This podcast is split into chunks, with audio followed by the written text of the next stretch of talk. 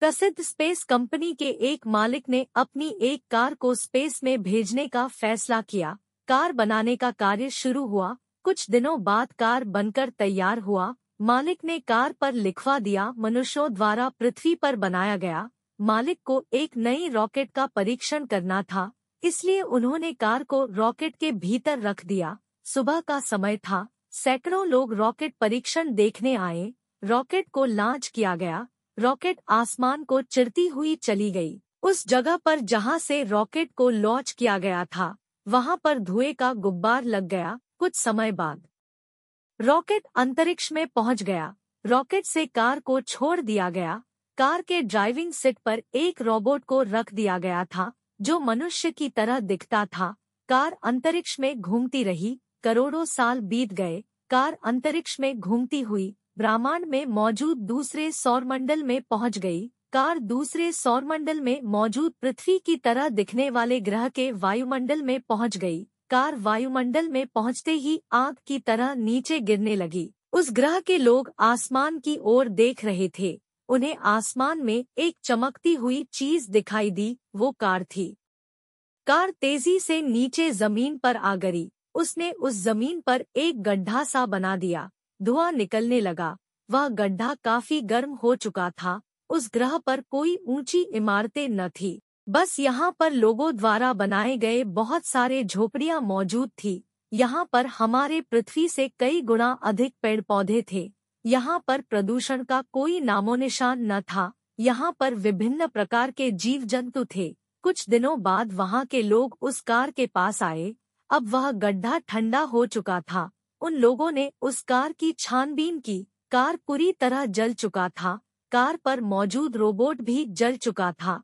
वहाँ पर लोगों की भीड़ लग गई। उन लोगों ने ऐसी चीज़ को अपने जीवन में पहली बार देखा था। उन लोगों को समझ में नहीं आ रहा था कि इस चीज़ को किसने बनाया? कहाँ से आया? कई सवाल उन लोगों के मन में थे। शाम हो गई। अब सूरज ढलने वाला था। सभी लोग अपने अपने झोपड़ी की ओर बातें करते हुए चल पड़े। लघु कहानीकार Pankaj Modak an owner of a famous space company decided to send one of his cars into space the work of making the car started after a few days the car was ready the owner got it return on the car made on earth by humans the owner had to test a new rocket So they put the car inside the rocket. It was morning. Hundreds of people came to watch the rocket test. The rocket was launched. The rocket went tearing through the sky the place from where the rocket was launched. There was a cloud of smoke there. After some time the rocket reached space. The car was launched from the rocket. A robot was placed on the driving seat of the car, who looked like a human.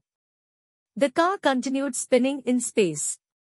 Millions of years have passed. Car spinning in space reached the second solar system present in the universe. The car reached the atmosphere of an Earth-like planet located in another solar system. As soon as the car reached the atmosphere, it started falling down like fire. The people of that planet were looking towards the sky. They saw a shining object in the sky. That was the car. The car quickly came down to the ground. He made a pit on that ground. Smoke started coming out. That pit had become very hot. There were no tall buildings on that planet.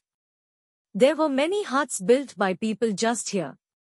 There were many times more trees and plants here than on our earth. There was no trace of pollution here. There were different types of animals here. After a few days the people there came near that car. Now that pit had cooled down. They investigated that car. The car was completely burnt. The robot present on the car was also burnt. There was a crowd of people there. They had seen such a thing for the first time in their lives. Those people could not understand who made this thing. Where did it come from? Many questions were in their minds. It was evening. Now the sun was about to set. Everyone started talking towards their respective huts. Short story writer Pankaj Modak